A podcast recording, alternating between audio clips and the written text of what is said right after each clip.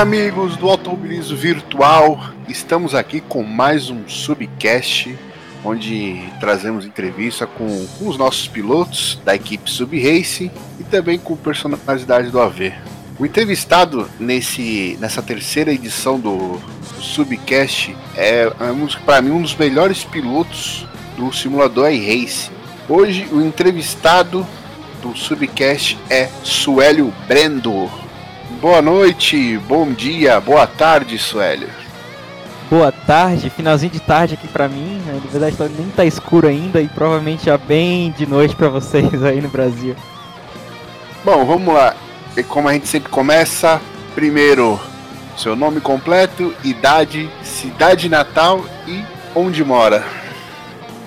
O nome é Suélio Brendo Santos Almeida, mais conhecido por causa do iRacing, inclusive, Suélio Almeida. Eu queria que fosse Suélio Brendo, mas na hora que eu registrei, eu coloquei Suélio Almeida, acabou pegando, não consegui editar, então ficou assim.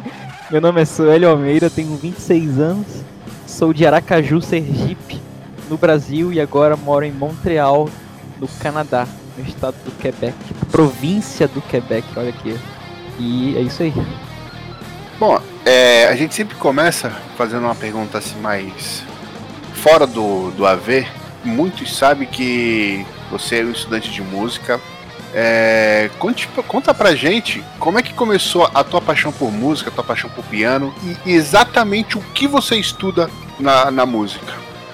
É, na verdade, eu acho que as duas paixões começaram bem, bem cedo, tanto por carros de corrida, por brinquedos, carros de corrida e por assistir Fórmula 1 só pra ver os assistentes, como também a própria questão da música. É, acho que mais ou menos aos 11, 12 anos eu comecei um pouco nos dois, é, mas na verdade a, a paixão por carros sempre foi apenas uma coisa de, ah, eu gosto de carros não há, não há algo que eu pudesse imediatamente desenvolver como ou já começar a jogar. Na verdade eu até jogava um pouco de Gran Turismo aqui e ali, mas a música eu comecei tocando tecladinho na, na, loja e meu pai via, olha, tá tocando tecladinho ali, tá tirando música de ouvido, vou comprar um teclado pra ele brincar.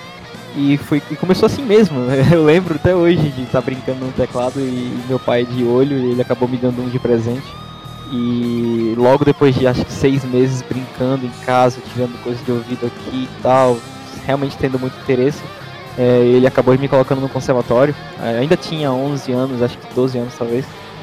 É, e daí eu comecei a estudar teclado. Ainda assim, eu estudava, era uma aula de música, não era nada muito sério. Eu não imaginava que ia viver daquilo. E continuou sendo assim, começou, continuou sendo algo não tão sério até pelo menos os 17 anos Inclusive, aos 17 anos eu comecei a fazer engenharia civil e realmente larguei o piano de vez por um ano, ou mais do que um ano. Mas sempre tinha aquela paixão aqui e ali de voltar a tocar. Toquei teclado com banda, viajei o Brasil tocando em banda de rock e tudo isso com teclado elétrico, mas ao mesmo tempo estudando piano também. E aí depois de um tempo eu acabei percebendo que dava para levar um pouco mais a sério o próprio piano. É, no sexto período de engenharia civil eu acabei percebendo que eu faltava aula de álgebra vetorial para ficar no piano da reitoria da universidade que eu estudava, brincando lá. Então eu percebi que eu não estava fazendo o que eu realmente gostava. E aí falei, mãe, quero largar a engenharia e fazer música. E ela falou, tá doido? Mas aí no fim das contas eu continuei e falei, mãe, quero fazer música. Mãe, quero fazer música. Mãe, quero fazer música. Acho que duas semanas depois eu, mãe, quero largar tudo aqui e me mudar e ir pro Rio de Janeiro e fazer música. E meus pais surtaram e falaram que depois de um tempo, na verdade, é, eu, eu conversei com meus professores do conservatório de música e eles falaram que na verdade era uma boa ideia, que eu tinha a capacidade daquilo, que eu tinha sempre me dado muito bem no conservatório quando eu estava estudando antes de fazer engenharia. E eles chamaram meus pais para fazer uma reunião lá ah, no conservatório e convenceram os meus pais de que eu poderia muito bem largar tudo aqui e fazer uma faculdade de música no Rio de Janeiro. Então, de um mês pro outro, assim, minha vida mudou completamente e eu acabei tendo a oportunidade, obviamente a oportunidade financeira, né, dos meus pais poderem bancar a viagem pro Rio, de poderem pagar minha, minha faculdade, pagar minha faculdade não, porque era pública, mas pagar minha estadia e tal. É, e aí eu, por ter esse privilégio, acabei indo. E é isso. Aí comecei a realmente fazer o curso de bacharelado em música, bacharelado em piano uh, na Universidade do Rio de Janeiro. E foi lá que eu comecei a, a perceber que estava levando um pouquinho a sério esse joguinho de carro aí de corrida. Ou seja, da engenharia fui pro piano, do piano fui para iRacing. Espero que continue aqui no iRacing.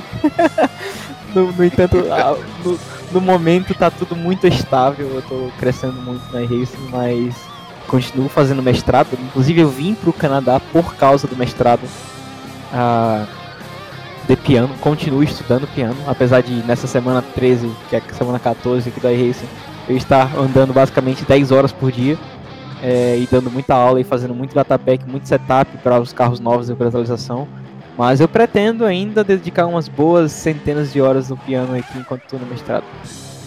No caso, é, esse, esse mestrado aí, ele, ele engloba a regência geral? Não, ele é um mestrado, a gente chama de mestrado profissional em performance. Matriz option interpretação. e é no caso simplesmente tocar piano. É basicamente isso. Você aprende a tocar em um nível autossuficiente para você poder viajar e fazer recitais e montar grupos de música de câmara para tocar, por exemplo, piano, violino, violoncelo, piano, flauta, piano, cantor, piano, enfim. Ou no nível mais alto de todos, no caso, fazer concursos internacionais, tocar com orquestra. Mas o meu curso mesmo é, é, é focado 100% na prática. Inclusive, o meu estudo significa sentar no piano e fazer um monte de coisa. Claro que também tem que ler sobre os compositores, tem que ler sobre a música em si, tem que ler sobre o próprio corpo, sobre como não, não, não não criar vícios que podem danificar, podem criar tendinite, enfim, tem toda uma, uma área em volta, mas o foco principal realmente é a prática, é o fato de, é o, é o ato de tocar, tocar a música. Bata uma curiosidade minha, eu acredito que de muita gente que vai ouvir, por que Chuchu? Da onde que surgiu o apelido? Minha mãe. Minha mãe me chama de Chuchu e eu, eu, na época eu tava namorando uma menina que viajou comigo para Aracaju, ela era do Rio. Ela é do Rio, tá no Rio. E ela foi para Aracaju comigo, ouviu minha mãe me chamando de Chuchu e ela achou bonitinho e começou a me chamar de Chuchu também. E aí teve um dia que eu não lembro por que, que eu fiz isso, mas eu tive a ideia de mudar o meu nome na Steam é, pra Chuchu. Meu apelido era. Eu botava lá Suka, ou Sueli, ou TZ, ou FTW, que eram os meus nicks de, de, de jogo online da época da adolescência acabei mudando para Chuchu e fui jogar CSGO, fui jogar Counter-Strike. E na, na, na, na, partida eu percebi que todo mundo ficava repetindo meu nome, porque meu nome era engraçado. Ah, matei Chuchu, ah, Chuchu matando a faca, ah, Chuchu isso, Chuchu aquilo, Chuchu, Chuchu, Chuchu. O pessoal começava a berrar Chuchu e eu percebi que era engraçado e eu acabei mantendo. Eu não quis voltar para os meus apelidos anteriores. Deixei Chuchu e pronto. Aí ficou, pegou total, assim. É, é legal que não foi, um, não foi intencional, não, não foi do nada, ah, quero que me chamem de chuchu. Foi algo que foi engraçado, pegou e acabei carregando até hoje. Inclusive, na verdade, é, esse, esse apelido é muito. Sei lá, as pessoas me conhecem por chuchu aqui no Brasil, só que na gringa não conhecem, porque é difícil falar. As pessoas não sabem falar chuchu lá. É, se você escreve xizu, o americano, a pessoa que fala inglês, não vai conseguir ela vai falar Xu ou ela simplesmente não consegue ler, não consegue ler. Então, no Brasil eu sou conhecido como Chuchu e internacionalmente eu sou conhecido como Suélio Almeida. é... Almídia, como as pessoas conseguem errar muito meu nome. É, Al Almídia, é uma coisa é. mais ou menos assim que eles falam. É, agora já partindo já pro, pro automobilismo virtual, nosso conhecido AV, é, eu lembro teve uma pessoa que te trouxe, que te indicou aqui pra sub. É, agora eu não lembro quem foi. De cabeça agora eu não lembro. Virgílio é, Bonfim. Virgílio Bonfim. É, e no caso, qual foi o simulador que você iniciou de, é, pra valer no AV? Foi o Aceto Costa, definitivamente. Eu lembro quando eu, eu andava no Aceto Costa no, no teclado, inclusive. Eu queria um jogo de carro que, que, que me trouxesse de volta pra nostalgia do Gran Turismo. E acabei baixando esse. Tava, tava na época do, do beta ainda, do alpha. Você tocou só um primeirão de todos. E eu jogava no, no, no teclado. E gostava muito, então acabei percebendo que queria muito e muito comprar um volante. Acho que foi sempre um sonho meu, desde que eu jogava Gran Turismo, ter um volante para jogar esses jogos de carro. Seria maravilhoso. E aí, no fim das contas, acabei convencendo meu pai. É, na época não trabalhava nem nada, não tinha, não tinha como ganhar meu dinheiro. E acabei conseguindo o G20. Não, Driving Force, Driving Force GT. E aí foi isso. Comecei na Seto Costa. Na época jogava com notebook, então era o, o o volante e o notebook com a telinha bem pequenininha atrás do volante. E era assim que eu jogava.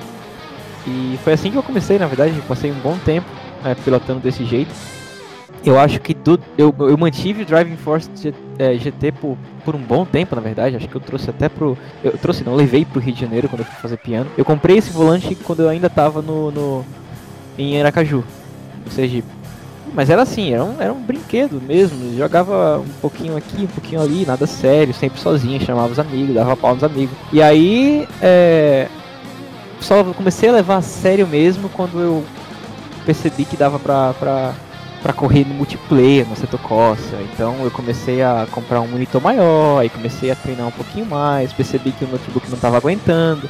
E aí foi, foi, foi, foi, até que eu percebi que não tinha volta mais. Eu tava começando a comprar peça para computador, montar o computador. E aí fui pro G29, dois anos no G29. Eu acho que, na verdade, eu, ainda com o Aceto Costa, eu comprei o G29. G29 depois... esse eu adquiri, né? exatamente, exatamente. e aí depois, com o G29, eu acho que eu já fui pro, pro iRacing. E daí pronto, acabou. Minha vida começou outra fase ali. Acabou a temporada da Season e começou outra. É exatamente o que eu ia perguntar agora. Como é que o iRacing chegou na tua vida? Como é que, como é que começou? É, é, é, é como é que foi o início do iRacing para chegar até onde você tá hoje? É, eu fui sendo levado, né? Eu, eu realmente fui sendo levado, assim. Eu não não, não, houve nenhuma mudança brusca de decidir agora vou pra racing, agora vai ser uma grande mudança na minha vida.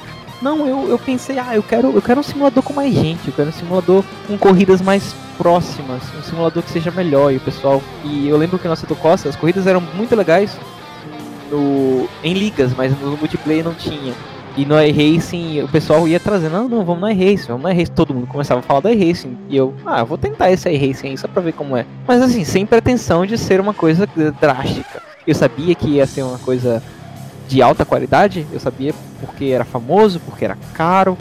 E as pessoas falavam disso o tempo inteiro e, e, e sempre tinha uma carga de seriedade, assim, o iRacing é o simulador que agora sim, não, o cara entrou no iRacing, vai e aí eu, eu, fui sendo levado, fui sendo levado, fui sendo levado, fui sendo levado. E na verdade, no, quando eu entrei na iRacing, eu já tinha é, uma tendência a querer ser rápido do ponto de vista da disciplina, sabe? Eu, eu, eu pegava o livro, eu lia livro de, de, de, setup, eu lia artigo, eu via vídeo, eu treinava setup, passava horas no setup mexendo no setup, eu já cheguei a bater recorde mundial no Assetto Corsa, então eu já estava realmente me desenvolvendo bem né, no, no Assetto Corsa antes de ir para iRacing. E quando eu cheguei no iRacing, cara, é, tudo aquilo que eu aprendi se aplicou perfeitamente. Então, rapidinho eu fui pro Mazda, já percebi que estava andando bem.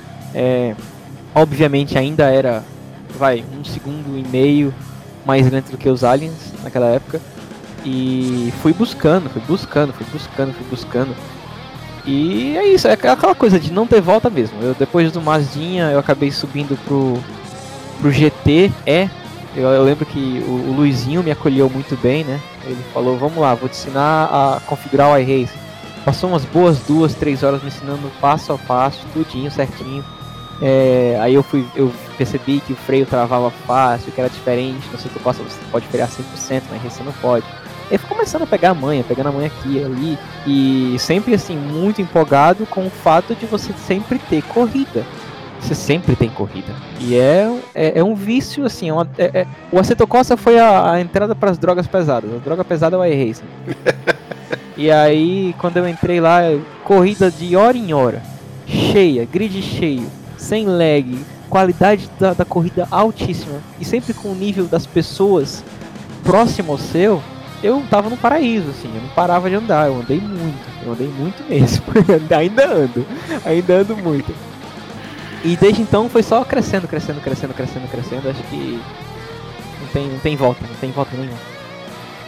É, você falou agora um pouco do, do, do teu começo na iRacing, a tua, a tua ascensão no, no simulador é, é, é notória. Só que tem um detalhezinho, muitos, muitos do que estão na race escolhem os GTs para correr. E você hoje é, é, um especialista de fórmula. Por que ele, os fórmulas? Boa pergunta. Eu lembro que eu andei de GT, inclusive, eu tava andando bem de GT. Eu tava andando bem. É, nessa época que eu tava andando, eu lembro que eu fui às 24 horas de Le Mans. É, isso antes de sair o Fórmula.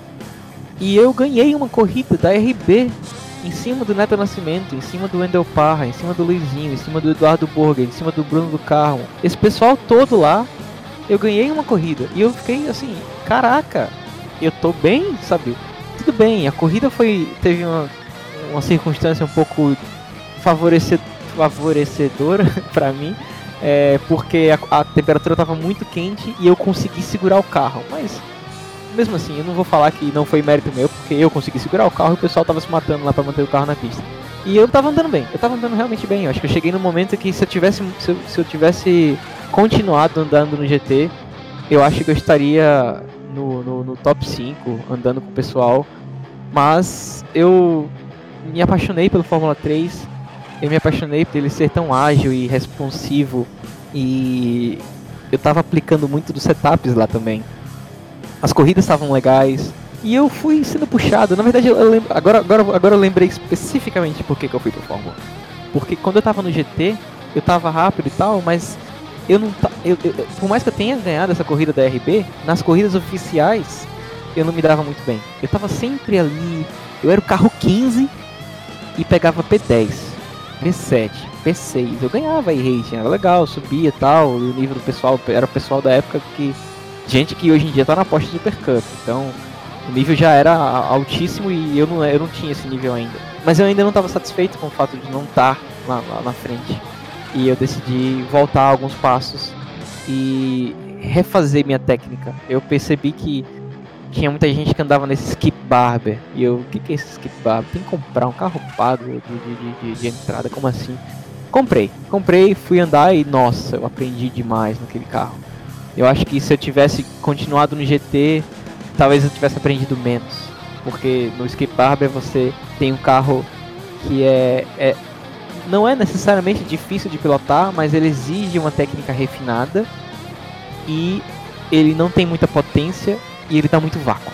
Então você tem que aprender a ser consistente, você tem que aprender a tomar decisão, você tem que aprender a, a, a ensaiar a ultrapassagem, a defender ultrapassagem, a defender é, ataque dos outros, a dividir curvas sem perder muito tempo. Eu aprendi tudo isso no Skip Barber. E aí depois do Skip Barber eu acho que lançou o Fórmula 3. E eu fui com o Luizinho, inclusive. Eu fui com o Luizinho e de, depois de algum tempo a gente fez um campeonato e tal. Eu continuei no Fórmula 3 e o Luizinho, por algum motivo, voltou pro GT. E eu fiquei, eu fiquei, eu fui ficando, ficando, ficando, ficando. E quando eu percebi, eu tava lá nas oficiais disputando top 1, top, top 1, disputando top 3 lá na, na, nas oficiais de verdade. E era isso que eu tava sentindo falta no GT, de estar na frente. Eu acho que por, por querer estar na frente e pelo nível do Fórmula 3 não ser tão alto quanto o GT, na época, eu me senti bem, eu me senti, sei lá, era mais fácil acariciar, acariciar meu ego ganhando corrida do que pegando top 5, top 10 no GT. E aí, isso aqui na verdade não era tão assim, né? O nível lá não era baixo, era um pouco mais baixo, só que era o suficiente para me manter ah, manter minha chama acesa de sempre querer melhorar. Então no, foi, foi nessa época, inclusive, que eu, eu lembro de ter dado 2.600 voltas em 15 dias em Interlagos e depois Brands Hatch. Inclusive, eu melhorei absurdos nessas duas semanas, preparando para a corrida da RB e eu bati nas duas. Mas foi mesmo assim foi uma experiência que eu tenho certeza que eu trago até hoje. Eu nunca aprendi tanto quanto naquela época Inclusive o Max Verstappen tinha feito recorde mundial, eu tava fazendo de tudo, virando madrugada para conseguir virar o tempo dele. Cheguei muito perto, não cheguei a bater na época, mas eu aprendi muito. Eu tenho certeza que essa época foi a época do boom ali que, que realmente me fez melhorar. E aí depois de depois daquilo eu consegui ser campeão pela primeira vez é, do Fórmula 3 e daí já tava já tava não tinha percebido né que tava tentando tanto ser rápido no Fórmula 3 que acabei me tornando especialista como você mencionou. E daí pronto é muito fácil você estando no Fórmula 3 acabar indo para outro Fórmula que é um carro um pouco diferente em vez de ir para um GT que é um carro muito diferente. E aí acabei ficando aqui, ficando ali, correndo fórmula, correndo fórmula, correndo fórmula, correndo fórmula, e aqui estou eu correndo, fazendo data pack de Fórmula 3, de Fórmula 3.5, de Fórmula 1, é, fazendo volta de referência do Indy Pro. E é isso aí, andando, andando, andando, andando, andando com esses carrinhos ágeis que eu gosto tanto. É, você falou agora sobre os data pack. Hoje, hoje além de piloto, você é coach, né? Professor no automobilismo virtual. Conta pra gente mais sobre esse teu trabalho aí com, com os teus alunos. É, isso tudo começou graças à minha sogra maravilhosa que me ouvia falar tanto sobre sobre pilotagem, sobre iRacing, sobre competições, sobre ter sido campeão, é, sobre ter ganhado é, troféus, sobre ter troféus no meu quarto, né? Ela falava, nossa, o que, que é esse troféu aqui? Como é que você ganha isso tal? Você ganha dinheiro com isso tal? E, e ela mesma deu ideia, ela, ela falou, Suélio, por que, que você não dá aula disso aí? Não dá dinheiro, não? E eu falei, acho que não, sei lá, o pessoal no Brasil não, não, não, não vai querer pagar tal. Aí ela, ué, mas e você não fala inglês? Aí eu, falo. Ela, tá, então dá aula em inglês. Aí eu, caraca, velho, boa ideia, sei lá, vou tentar. Aí eu fui pro fórum e nessa época eu tava precisando de dinheiro. Porque eu tinha sido aprovado para o mestrado aqui no Canadá. Eu tinha que pagar um, uma grana boa. Mesmo tendo a bolsa aqui, é, tem que pagar uma grana muito boa. O curso aqui custa acho que 5 mil dólares. Eu tive que juntar uma puta grana. E meu pai teve que juntar uma puta grana. E daí eu pensei, ah, eu vou fazer um post no fórum falando sobre eu ter sido aprovado é, nesse curso de mestrado, que era meu sonho, de me mudar para outro país para estudar música, que já era inclusive algo muito mais avançado do que aquilo que a gente estava conversando no começo sobre largar a engenharia para ir para o Rio de Janeiro. Assim, Rio de Janeiro já era um passo muito adiante, então imagina ir para outro país. Era algo inimaginável. É o dobro então, do, do, É, do exatamente, é dobrar a meta. e aí daí quando eu, eu fiz esse post, eu, eu fiz até uma vaquinha também é, no Brasil, que deu muito certo, me ajudou muito, consegui juntar uma boa grana. E eu fiz uma aula, o cara foi lá no fórum, comentou, olha, ele me ajudou muito. Aí outro cara veio, falou, fez a aula, ok, a aula foi boa, pode fazer um post lá no um comentário lá no post? Posso sim. Aí fez outro comentário, dois comentários. Aí começou. Um, dois, três, quatro. Do nada, do nada, do nada. Tinha dado aula para 34 alunos. E eu falei, caraca, olha isso, eu tô dando. Isso foi no primeiro mês, assim, ou no segundo mês. É, acho que foi no primeiro mês ainda. Eu tinha dado pra 34 pessoas. Eu falei, eu não acredito que eu, tipo, do nada pensei em dar aula. Dei aula para um aluno. Eu lembro até hoje, quando eu falei pela primeira vez é, pra minha namorada, que eu falei, amor, eu tô com seis alunos. Ela, caraca, seis alunos! e tipo, quem diria que nesse, nesse, nessa bola de neve eu fosse conseguir juntar o dinheiro para pagar o meu aluguel. Nossa, pra, não, pra pagar o aluguel não. Eu consegui juntar o dinheiro para para pagar a, a, a, faculdade aqui, para pagar o mestrado e para pagar o meu aluguel aqui. Então, não apenas eu consegui pagar minha faculdade, como eu também parei de receber dinheiro dos meus pais por causa disso. Então, é, foi um, uma coisa completamente inimaginável. Isso foi em agosto do ano passado. Nessa época eu tava falando que eu tava com 6 alunos, 34 alunos. Hoje eu tô com 163 alunos. Trabalho pra. Não, na verdade eu não tô com 163 alunos. Eu já dei aula para 163 pessoas diferentes. É, isso sem contar o fato de eu estar trabalhando na Driver 61, que é uma empresa britânica de pilotagem da vida real, que agora também está dando aula na vida na vida na vida virtual. tá, tá dando aula no virtual. Eles têm eles dão aula no Assetto Costa, eles dão aula no R Factor e no iRacing. Eu sou instrutor do iRacing lá. Também estou é, fazendo data pack é, na Majors Garage, que é uma é, competidora do VRS. E hoje é trabalho assim colossal a quantidade de trabalho. Hoje só hoje já foram quatro aulas. Estou fazendo datapack de Fórmula 1, depois eu vou fazer datapack de Fórmula 3.5, depois eu vou fazer datapack de Fórmula 3. Para isso você tem que andar várias horas, fazer o setup, melhorar o setup, acertar uma volta perfeita, gravar o vídeo, falar sobre a volta, postar tudo certinho assim. É, é um trabalho de verdade. Assim, não é uma coisa de que no começo eu até me sentia mal. Será que eu tô, pô, tô ganhando dinheiro com com, com jogo? Mas na verdade é um trabalho de verdade que precisa de disciplina e hoje em dia é meu trabalho principal. Né? Hoje em dia, algo que inicialmente foi feito para pagar minha faculdade de piano, hoje é o meu próprio trabalho, é o meu pro... é, é, praticamente como se eu já tivesse me formado em alguma faculdade de iRacing e estivesse exercendo já trabalhando o suficiente para pagar minhas próprias contas, o que é maravilhoso. É, é, é, ganhar dinheiro fazendo o que você gosta, né? É um dinheiro divertido. Exatamente, é um dinheiro divertido. É, não significa que não é um dinheiro esforçado, assim, porque eu tenho que ter disciplina, tem que ter horários, tem que saber dizer não pra, pra rolê. Já, já, já, já disse não para viagens aqui porque eu tô trabalhando dando aula para australianos no sábado à noite. Então é um trabalho, é um trabalho que eu não posso dizer não, é um trabalho que eu tenho que estar tá lá na hora certinha, tem que, tem que, tem que dar várias horas, acho que metade da minha semana é pro iRacing e às vezes até cansa um pouco. Eu, eu sofro muito. Não muito, eu sofro às vezes de uma coisa chamada burnout. Que é quando você fica muito tempo trabalhando, muito tempo andando, você acaba ficando um pouco é, sobrecarregado mesmo, assim, de, de, acordar e falar, não, não quero pensar em iRacing hoje. Ou seja, mas na verdade isso acontece bem pouco. Geralmente eu tô, eu tô pegando fogo aqui, querendo dar em tudo, querendo ganhar tudo. É, mas é, exatamente, fazer dinheiro com, algo que gosta, pra mim é uma sorte assim, Agradeço demais, sou a pessoa mais sortuda do mundo, porque inicialmente isso seria o próprio piano, saindo de engenharia, que era uma, uma um, um trabalho assim valorizado pela sociedade, fui pro piano, que já é um trabalho não tão valorizado pela sociedade, e depois para um jogo de videogame que eu não vou nem falar nada, né?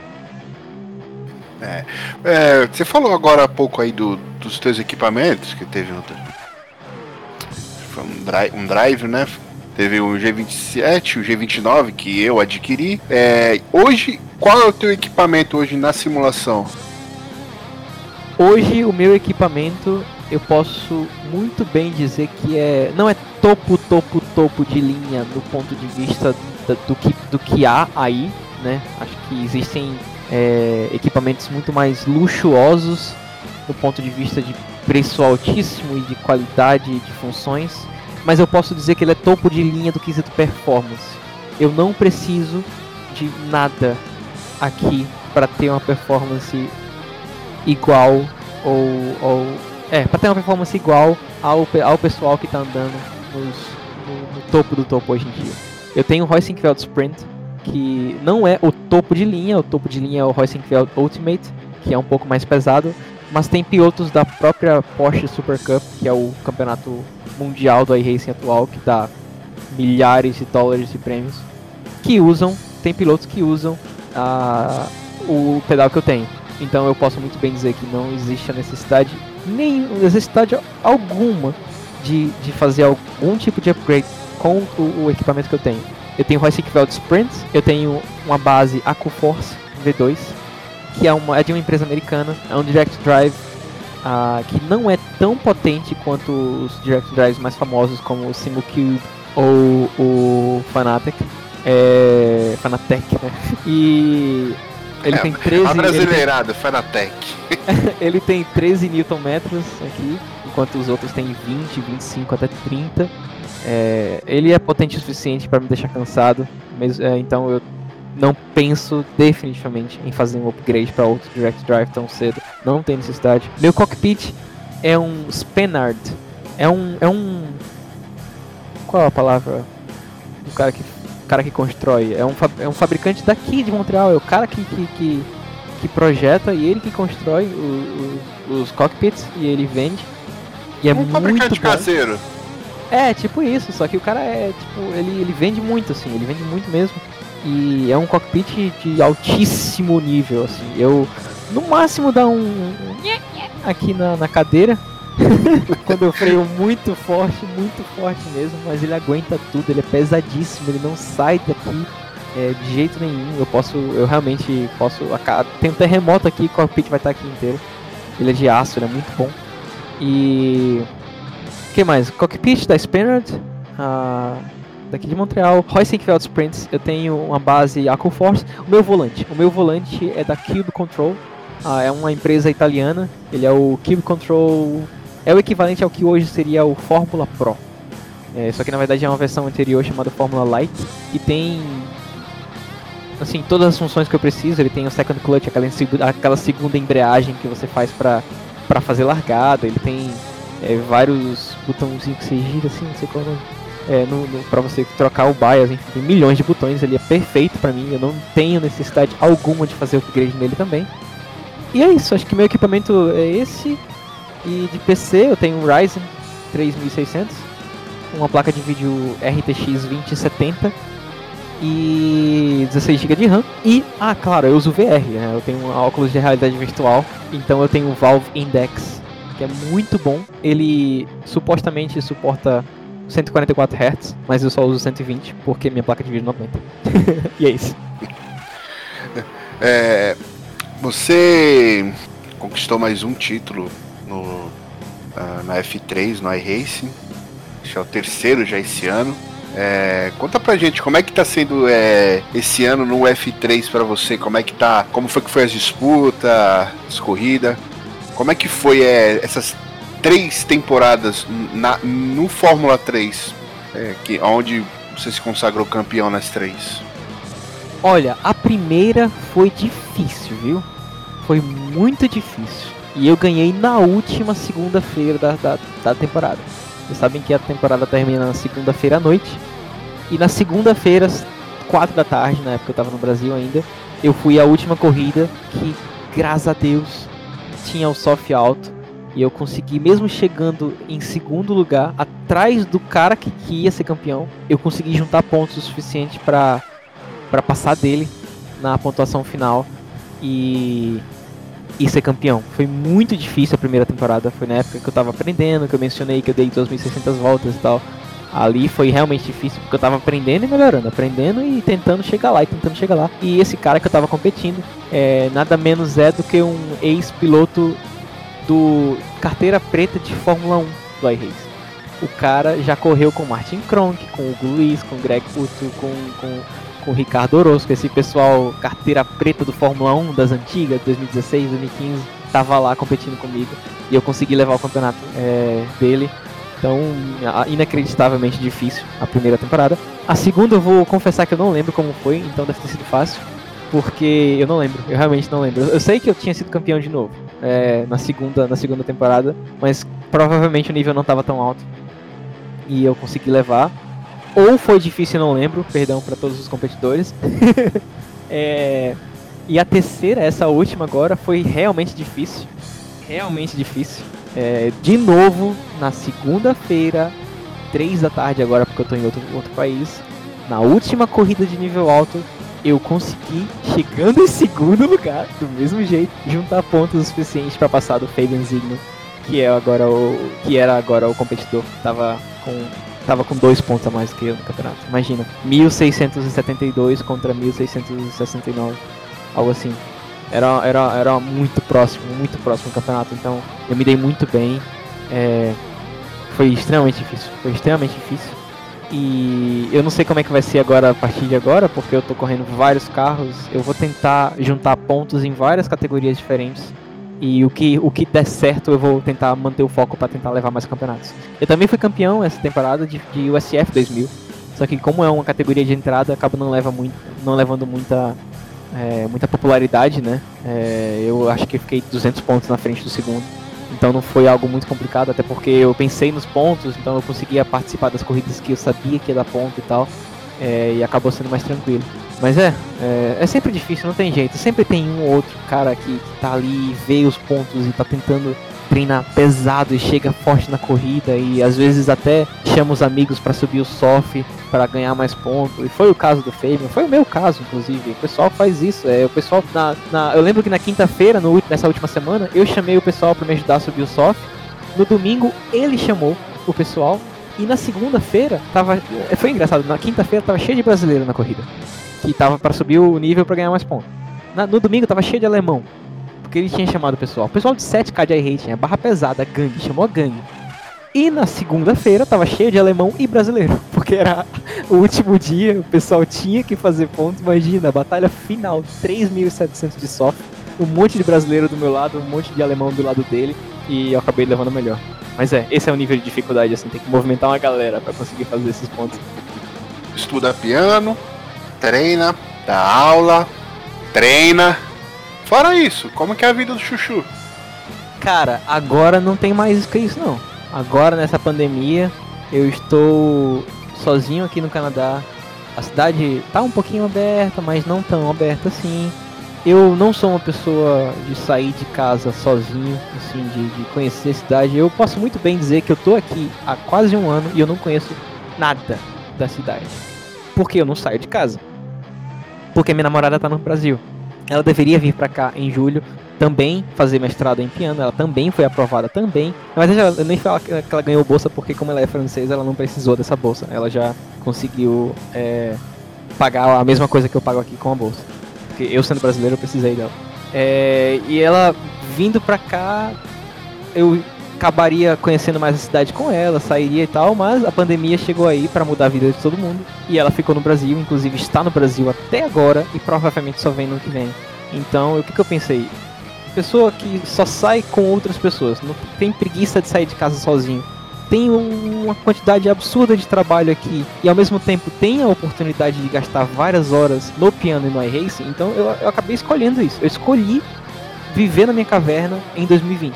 Eu escolhi passar mais de 12 horas, 12 a 15 horas por dia somando o piano e o iRacing. E é isso que eu faço. É isso que eu faço, é isso que eu faço. Às vezes eu, eu canso, às vezes eu fico um pouco sobrecarregado, faço uns exercícios, saio de casa para caminhar tal. É, mas em geral é isso mesmo. Foi uma escolha de, de, de ter um, um, um ano trancado em casa extremamente produtivo. E foi isso que foi. Eu subi de 4.800 para 7.500 de iRating em 3 meses não tem como isso. Não, não seria possível se não tivesse treinando é. igual um retardado durante 10 horas por, 10 horas por dia durante 3 meses. Suélio, cara, obrigado mesmo pelo ter disponibilizado um pouco do teu tempo, ter parado um pouquinho aí teu, teus afazeres aqui para dar essa entrevista pra gente aqui no podcast. E deixa uma, deixa uma mensagem aí pro pessoal que, que tá ouvindo a gente, deixa umas considerações aí, pode ficar à vontade. Ah, boa, interessante isso, cara. Eu acho que como como piloto é, é muito é muito importante a gente conseguir gostar do nervosismo.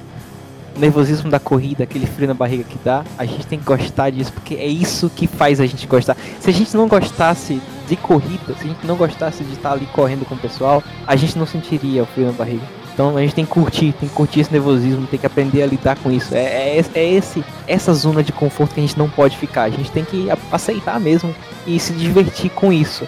Acho que quando a gente se prepara para enfrentar isso como se fosse um banho frio mesmo, sabe? Você se joga debaixo da água fria. Acho que é justamente essa, essa, esse approach que faz a gente se divertir muito mais no racing, em qualquer, qualquer, qualquer simulador. E como coach, como professor, eu digo sempre procure melhorar a sua tocada. Eu acho que muita gente acha que a culpa está no setup, a culpa está no equipamento e em 90% dos casos não tá. Eu tenho milhões de alunos que falam que, ah, eu não consigo isso porque eu tenho o G29. Aí eu vou lá e falo, tá, mas tenta fazer isso. Aí o cara vai lá e ganha um segundo. Um segundo, assim, um segundo. Eu, eu já vi vários alunos ganharem um segundo tentando fazer uma coisa diferente. Então esse é meu recado, assim, galera, confia que sempre a técnica tem algo a melhorar. Sempre, sempre vai ter algo a melhorar. Eu, inclusive, mesmo, mesmo assim, conseguindo conquistar muita coisa hoje em dia, eu tô sempre tentando melhorar minha técnica. Eu pego o setup dos outros aliens e penso, não, não é possível. Eu preciso melhorar alguma coisa para conseguir entender esse carro aqui. Aí eu vou lá e falo, né, tem que melhorar, tem que melhorar, tem que melhorar, tem que melhorar. Essa, essa, essa, essa, essa pegada de querer melhorar a própria tocada vai te levar muito longe, muito longe.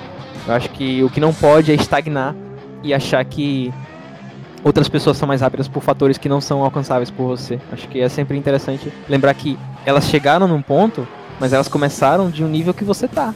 Elas, elas, elas não começaram no Aceto Costa e direto viraram recorde mundial. Elas começaram, melhoraram, elas foram para outros simuladores, elas foram melhorando aos poucos, entraram no time, conheceram amigos, enfim. Existe toda uma jornada para você ser mais rápido e eu acho que a gente tem que abraçar essa jornada e querer melhorar todo dia, dia após dia.